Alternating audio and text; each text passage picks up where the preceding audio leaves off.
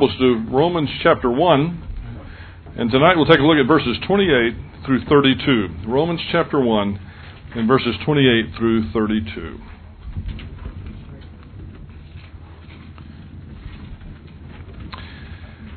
Before we get to that specific passage, though, I want to do a brief addendum to last week's lesson, taking into consideration some questions that came up after our study was finished. So that's the chart that you have uh, being passed out. I'll explain what that means in just a minute.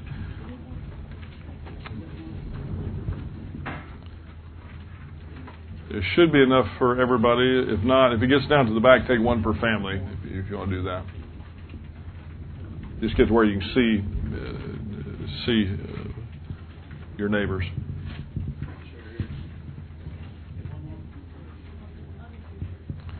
Okay, you won't need the chart for just a minute. It'll get to you by the time I get to that. But several passages, several passages in the scriptures condemn homosexuality. In spite of this, there is a growing acceptance of this sinful behavior in many churches, with some going as far as ordaining gays and lesbians into the ministry, and others performing gay and lesbian marriages in violation of the law. One might ask what justification is given by those in a position of church leadership for this acceptance in the light of very clear biblical teaching against it. Last time we discussed the what I feel I felt like is the fallacious argument that one might have been born genetically uh, with the, uh, a tendency toward homosexuality, and we had said that even if that was the case, it should be avoided. I don't think that's a strong argument. But the homosexual community's major argument, and I'm talking about the, if I could put it this way, the the theologians in the homosexual community, the major argument that they would put forth against the passages in the scripture that are very clear against homosexuality is what has been called the abuse argument. Justification for the practice of homosexuality is seen in interpreting Paul's condemnation to be against homosexual abuse and not against responsible homosexual behavior. Now, it's true that an abuse argument in many cases is valid. For example, it's true that fornication and adultery are opposed to the norm of sexual relations under the sanctity of marriage between a man and a woman. Uh, you have the norm, which is sex within heterosexual marriage, and then you have the abuse of that norm, which is sex outside of marriage, including homosexual sex. Scripture never approves of any form of sexual love within a homosexual relationship. The polarity that brings the people together was created to function only between men and women. Each homosexual prohibition in and of itself is the abuse. There is no such thing as non abusive adultery. All adultery is wrong. In the case of homosexuality, motives are not the issue. To make them such finds no exegetical support in Scripture. Homosexuality, according to the Bible, is wrong in and of itself. It is an intrinsic evil. Now look at the chart that you have before you, and I, and I think hopefully this will be a visual way to understand what I just said verbally. What I'm proposing is that the biblical view is uh, that sex within a heterosexual marriage, and almost I hate to have to put the heterosexual marriage in there, but as we've prayed tonight, there is a, a gay marriage and lesbian marriage issue that's uh, part of our culture today. But the norm, the biblical norm, is that sex within sex should take place within a heterosexual marriage. The abuse of that norm, now this is very, very key the abuse of that norm would be every other form of sexual activity. Now you fill in the blank. I don't particularly care to do it because we don't need to go down that road. You fill you fill in your own blanks there. But if it's outside of marriage, then it's sinful. That's the abuse. Okay, and that's a legitimate use of the abuse argument. Okay. Now, that's the biblical view. Now, what the, what the homosexual view is, and I'm talking about from theologians, this is the discussion, the addendum, is why would some theologians allow the whole idea of homosexual marriages and even perform them? That's what we're, we're discussing in this addendum. The view that they would take is that the norm is homosexual activity in a loving relationship. Now, if, if you watch any kind of news media at all, you've heard this. That's the excuse. We love each other as much as you guys love each other. Why should you deny us the rights that go along with couples that love each other? Now, that's their view of the norm. Their view then of the abuse of that norm would be homosexual activity outside of a loving relationship. And they would hold that the passages, particularly here that we're studying in Romans, are talking about that the abuse of a homosexual relationship. Now, there's no ex- there is not one iota of, of exegetical evidence for that. But I'm trying to show you where it's coming from, so if you're presented with it, you can intelligently, rationally, unemotionally discuss it with someone. Because it does happen to be a big issue, like it or not, in our culture. We can turn the other way, we can laugh about it, we can you know, make jokes or whatever, but it is a huge cultural issue.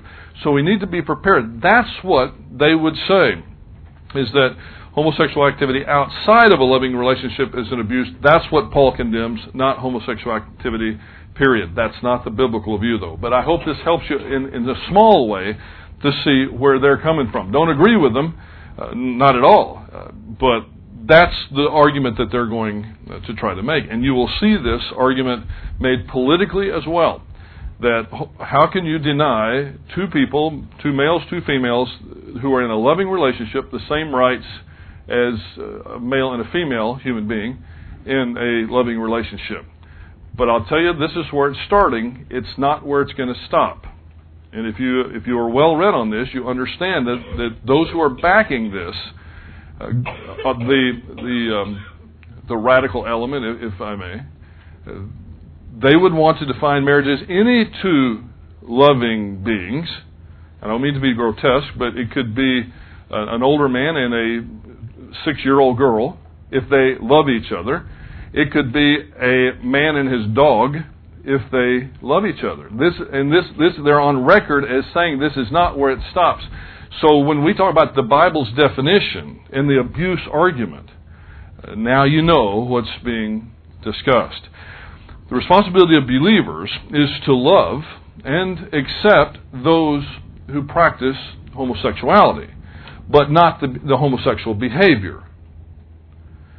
Any more than we accept the behavior of an adulterer or a pedophile. Hmm? It appears from a careful reading of Scripture that the sin of homosexuality has a very destructive effect on a culture. And as such, God deals severely with cultures, and by cultures I'm including the, the nation.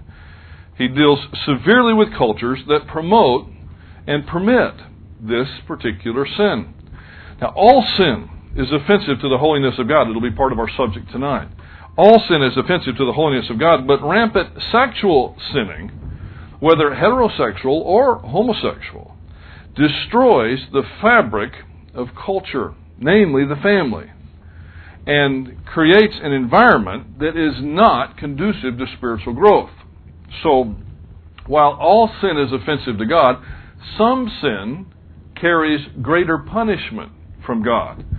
Uh, and we see the, that example with, with murder. Murder offends the holiness of God in the same way that gossip offends the holiness of God. But thank God, capital punishment is not prescribed for gossip because the room would probably be empty except for a couple of you saints out there. So the, the point is that uh, this is where they're going to come at you with the argument. You need to understand it's not a biblical one, it's a philosophical one. And there is no justification for the abuse argument with regard to homosexuality biblically. Now, if you want to talk about that more, let's do it privately. Uh, and let's take a look at our text tonight Romans chapter 1, verses 28 through 32. Before we do that, in, in summary of verses 24 through 27, what we studied last week, we learned that people cannot reject God and come away unscathed. They just can't do it. And also that God is active in the process whereby sin's consequences follow sin. God doesn't tempt anyone to sin. The scripture's clear on that. But three times in this section of Scripture alone, Paul's argument in the text says God gave them over, or God turned them over, like a judge handing a condemned prisoner over for the punishment of his crime. In the case of the sinner, in Romans 1 24 through 27, the punishment is included in the sin itself. This was toward the end last time, and I know we were having to kind of hurry to get through. I didn't want you to miss that. In an act of divine irony, the sin is part of the punishment. The very thing that people think is going to bring them happiness is actually, in, a, in, a, in an act of irony on God's part, that which makes them most unhappy. The more they sin, the worse it gets. Now, in Romans chapter 1 verses 28 through 32, read along with me. And just as they did not see fit to acknowledge God any longer, God gave them over, that's the third time, God gave them over to a depraved mind to do those things which are not proper, being filled with all unrighteousness, wickedness, greed, evil, full of envy, murder, strife, deceit, malice. They are gossips, slanderers, haters of God, insolent, arrogant, boastful, inventors of evil disobedient to parents, without understanding, untrustworthy, unloving, unmerciful.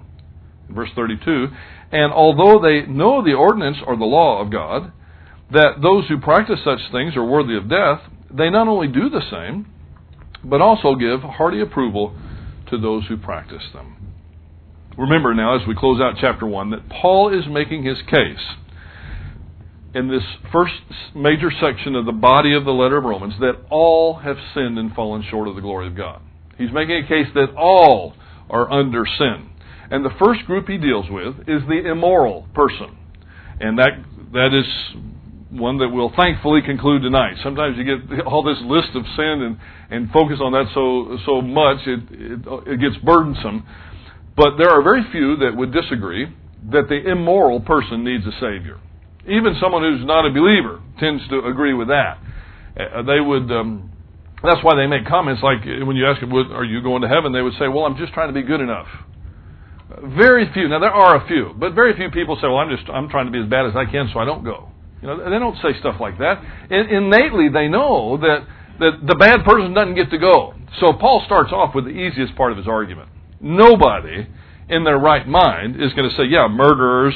uh, people who are wicked, people who are greedy, evil, you know, people who uh, spread strife, all those people, they deserve to go to heaven. So that's what he's doing in this first section. He has begun with the immoral man. And so I hope that you have no problem with Paul's argument this far. Most of humanity agrees that immoral people fall short of God's righteous standard and will not see the light of heaven. So that's what Paul is finishing up, or will finish up, and study in the study of Paul's lesson tonight. So in verse 28, verse 28 is um, uh, verse 28 is a statement of principle. Verse 32 is a statement of principle. In verses 29 through 31, uh, we have a listing of sins. Verse 28 is fairly difficult to translate, and so that's why if you check different translations, you'll have quite a few different variances on what the English text will say. And when you have parallel translations and you see variances in the particular verse, you know that it was difficult Greek, and that's why it, it, it comes down that way. The New American Standard, which is the one I'll take off of, uh, says, And just as they did not see fit to acknowledge God any longer. Remember, these are people that had the knowledge of God. They understood God through creation, and they suppressed that knowledge in unrighteousness. This is the same group of people that Paul is speaking of the way that it could be translated, and I don't propose this in terms of its final translation, but I'm going to give you this which, because it's a, um, it's a fairly stilted translation from the Greek, a fairly literal translation. Sometimes literal translations aren't the best, but I want to give you this so you can kind of see um, what Paul's doing here. He's having a little bit of fun in the process, although it's not it's not laughing kind of fun. He's but he's he's doing something with a word play in here in the Greek language in the Greek language, in a, in a very stilted way, it says, And just as they did not approve to have God in knowledge, God gave them over to an un- unapproved mind to do the things that ought not to be done. That's the, the word play that doesn't show up in English is that word approved. Uh, in, um, in the New American Standard, it, it just translates it, they didn't see fit But in the Greek language, it uses a word that means approved. So the, the irony that Paul's using is they didn't approve to have God, so God gives them, turns them over to an unapproved mind. Even though it's translated in different, word, in different words in the New American Standard, one, one way it's translated to see fit to acknowledge, and the other one was a, a depraved mind. But the actual Greek says an unapproved mind. So Paul is saying again that you don't go up against God and come away unscathed. It's not like you can catch him looking the other way. You can't fake him out. You do this, he's going to he's it's right back at you, buddy. That's what he's doing. And a lot of times he'll use the very activity that you're in as part of the punishment. The sin is part of the punishment. The bottom line here is though they refuse to have God in their knowledge. In the Greek text, also the word God is in the emphatic position, and so it could uh, uh, it could be understood. And just as they did not approve God, they were rejecting God. It literally says to approve to have, approve God to have in knowledge. But the point is, they refused. It's an act of their will. Uh, they can't blame it on being born that way. Everybody is personally responsible. And again, note what's happened here. They didn't approve God, or they didn't approve to have the knowledge of God, so God gave them over to an unapproved mind. The second part of this verse, to do those things which are not proper. Uh, what Paul means by this particular undefined Greek term, it's not specific. He'll, he'll give us a listing of them in a moment, but is that I'm going to quote the Theological Dictionary of the New Testament here because I think they do as good a job as anybody in helping us to understand what this means. He said, what Paul means by this undefined me kathekonta is that what is, is that which is offensive to man, even according to popular moral sense of the Gentiles, i.e., what even natural human judgments regards as vicious and wrong. In accordance with the decision which they have made against the Creator, God finally abandons them to blunted sensibility. Religious indifference is followed by moral indifference perverted by a wrong basic attitude, the Gentile is possessed by destructive passions and overthrown by all kinds of vices. He thus loses all vestiges of the humanity which even the healthy pagan respects. Did you catch that? The list of sins that Paul is about to give us is offensive even to the pagan Roman or even to the pagan Greek. And I don't realize I don't know if you realize it, but that's going pretty low. I mean, we talk about the nobility of the Romans and how they were are people who had integrity and strength and a strong military and all that. They were some of the most immoral people on the planet. I mean, don't ever fool yourself. They were very, very civilized, but in many ways they were very cruel. And and if you want to talk about immorality, then go over to the Greek culture. It was one of the most immoral cultures that has ever been known to man most of you have heard of the city of Sparta. You know, in, in Greece there were two primary cities. One was Athens, and another was Sparta. The Spartans were the that's where we get the term Spartan from. They were very military people. They were very orderly people. But the Spartans had a, a ritual, a rite of passage for young males. When a when a male became approximately 14 to 15 years old, his family would place him in the street and they would pick an older man or one who was older than him, somebody perhaps in the late 20s to maybe early 50s. They would have a ritual chase throughout the street with the whole town following behind where the older man would chase the younger man. And then uh, eventually the, the older man would catch the younger man outside the city, would take him up to his cabin, and they would spend a month there while the older man introduced the younger man in Sparta to sex the, the, the, the average Spartan's first exposure to sex was, was this perversion. So when Paul says, eh, when he uses this term, that the things that I'm going to mention to you, even people like those in Sparta know that it's wrong. You know, sometimes we complain that, that society sets the standards. You know, society sets what's morally right and morally wrong. That's garbage. God sets what's morally right and morally wrong. That's why it's it's um, incongruous for an atheist to tar- start talking about morality. Morality based upon what? So Paul is saying here that um, this behavior is offensive even to the popular moral sense of the Gentiles. And it means it's everybody understands that this is bad.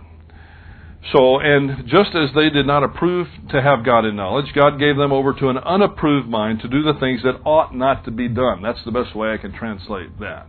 These are just things that ought not to be done. These are things that offend even immoral people. Now, in verses 29 through 31, we have a list. And this list is indicative of people who have been given over to an unapproved mind or a depraved mind. Part of that phrase also includes the conscience, but there's there's too much to go over in the short time that we have tonight to, to make that connection. But just understand that that word mind also includes aspects of our conscience. People who have refused to acknowledge God end up with minds that are disqualified from being able to understand and acknowledge the will of God.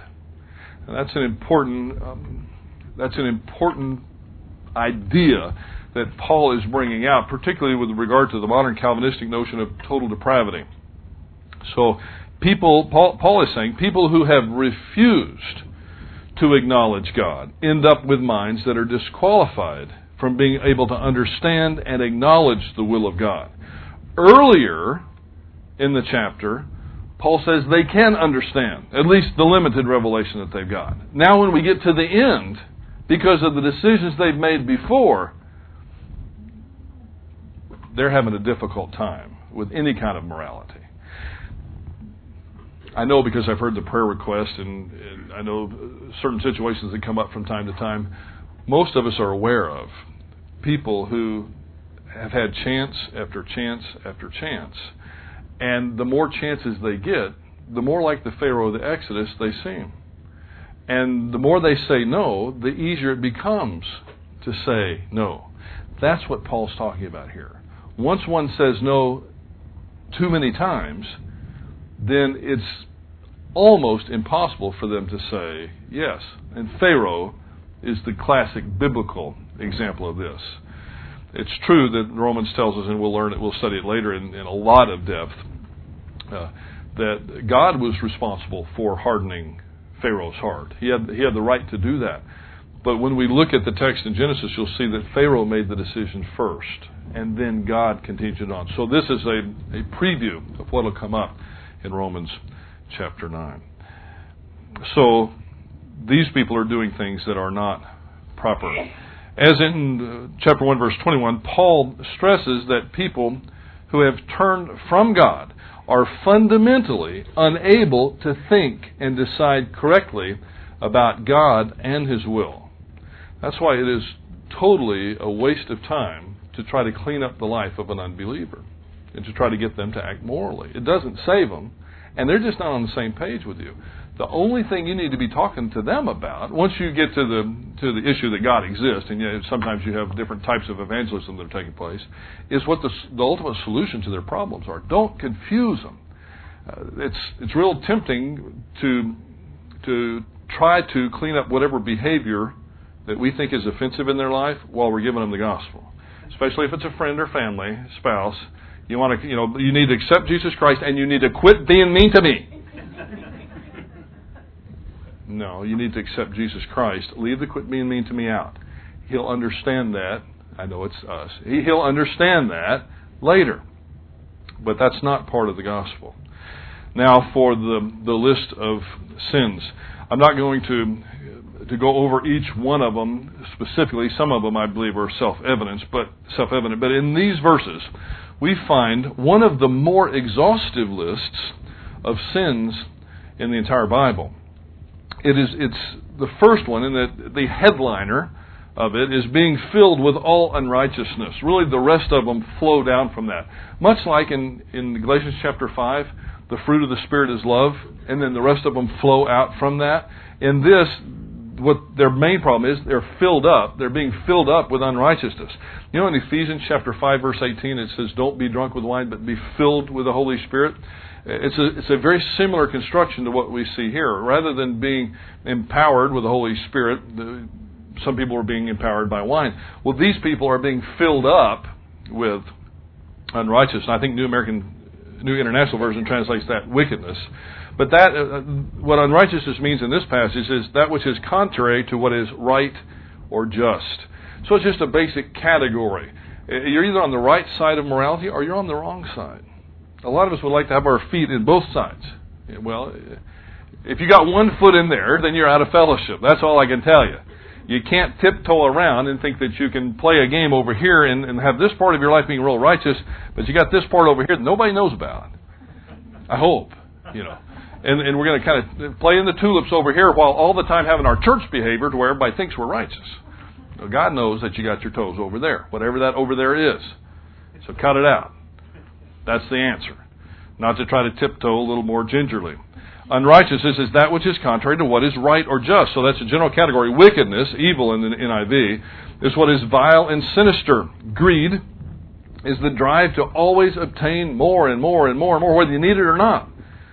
Malice, or depravity in the NIV, describes resident moral evil. Insolent focuses on activities. Arrogant focuses on thoughts. And boastful focuses on words.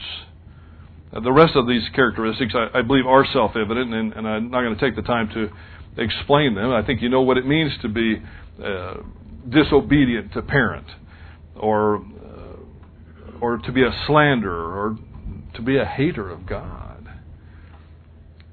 Paul doesn't give these folks the luxury of being neutral when it comes to God. According to God, the atheist hates oh, according to Paul, the Holy Spirit teaching through Paul, the atheist hates God. That's not a very flattering picture, at least once he gets down that road. Why would he? It's, it's because the idea that God exists is convicting to them. I believe as Aldous Huxley said, the reason I'm an atheist is because it frees me to my erotic pleasures, to my hedonistic or hedonistic pleasures. He wanted to be able to do whatever he wanted to be able to do, and if there was a God, he couldn't do it. So he eliminated the idea of God because his hedonistic pleasures were more important to him. The point here, here is that there may be an immoral person. Remember, this is who Paul's speaking about now. There may be an immoral person in the crowd that gets hung up on the sexual sins that have been mentioned before this in this passage and begin to think that perhaps they're not in the same category. You know what I mean? I mean the gossiper that is immoral because he or she is the gossiper, the slanderer, the one who's disobedient to their parents. May start looking at the one who's the homosexual or the adulterer or the you know the, the sexual pervert and say, "Oh, I, I agree, they're immoral and they need a savior," while not realizing that the sins they're committing are just as evil before God, although they may incur different punishment, to be sure. But unholiness is unholiness. And so Paul includes things like being a slanderer, being a gossip, right alongside with murder. Now that is not very nice.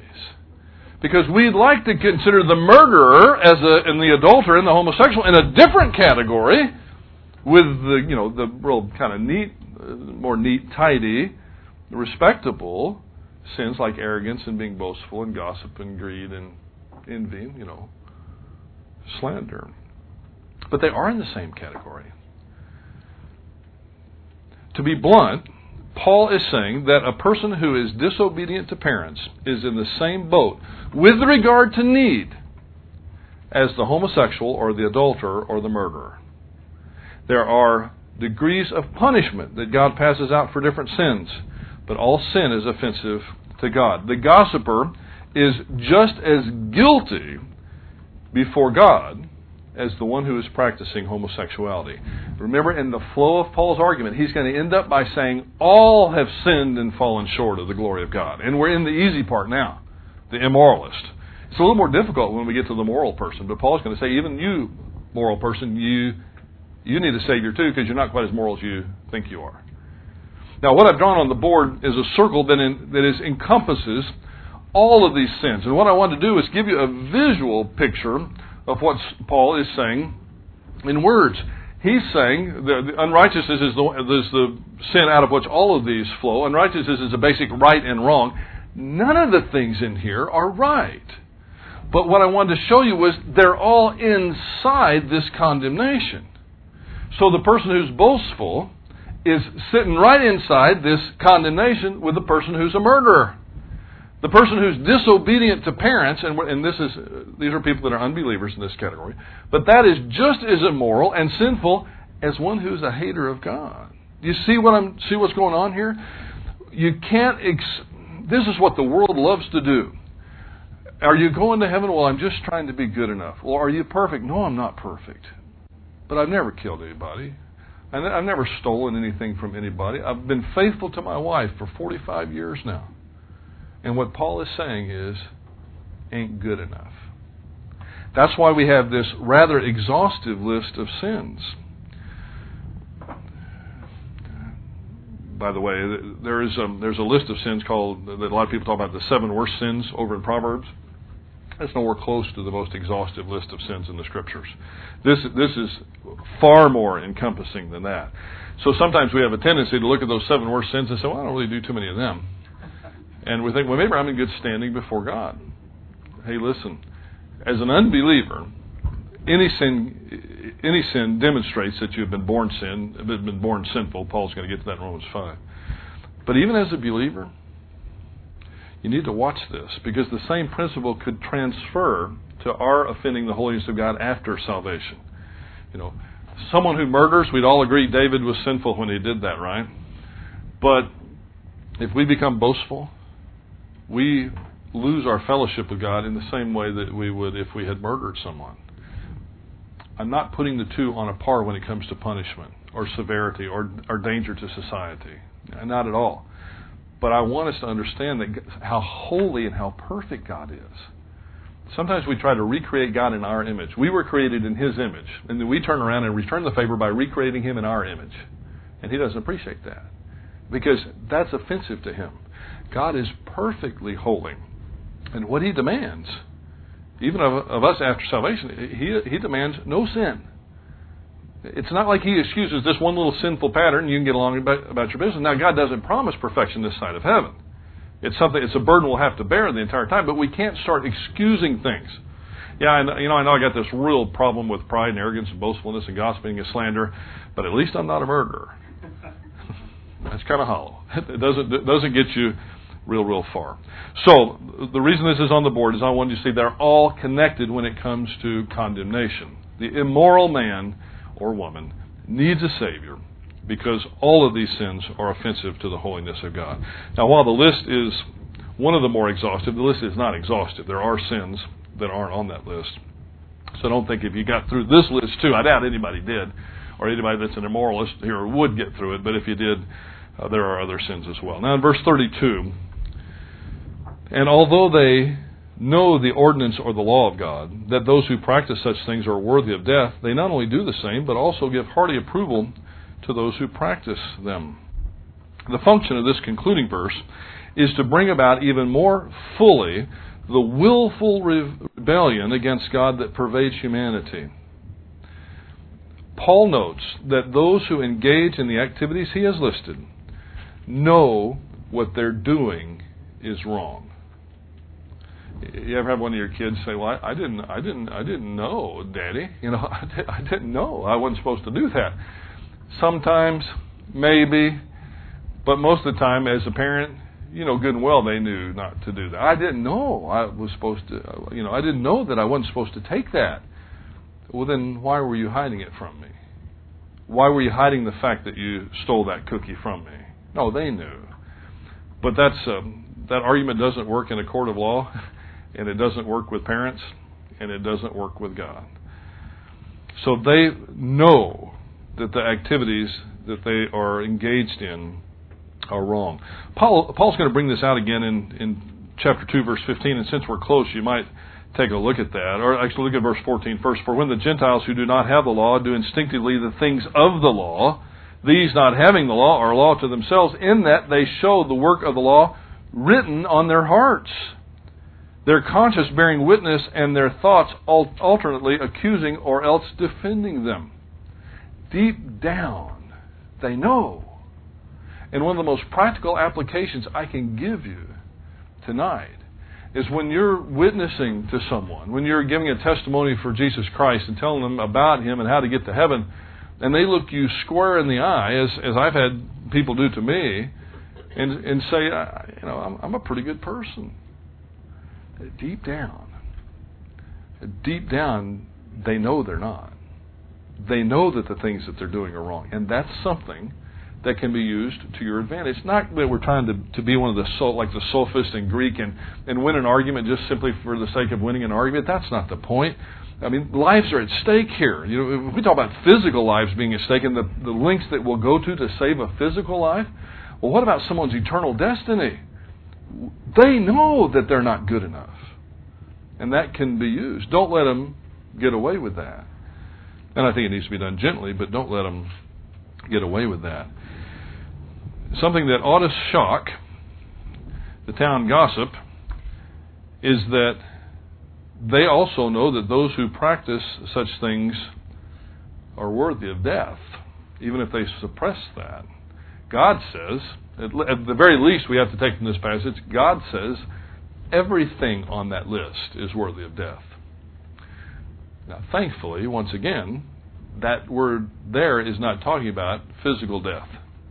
A couple of things on there are worthy of physical death. At the very least, the murder and the haters of God, which we would have to assume is blasphemy. Under the Mosaic law, they prescribe death for those two things. But gossiping and slandering and, and being uh, greedy are typically not things that we would prescribe capital punishment for. So what's what is the worthy of death meaning here? Uh, we might say, yeah, the murderer is, but the gossiper, well, yeah, Paul says. So, it can't be physical death. The Old Testament doesn't prescribe capital punishment for that many things. That make more than we do, but not for that many. So the type of death in view here is spiritual death, which is a separation from God. Death generally is viewed biblically as separation. Physical death is the separation of the body and the soul and the spirit.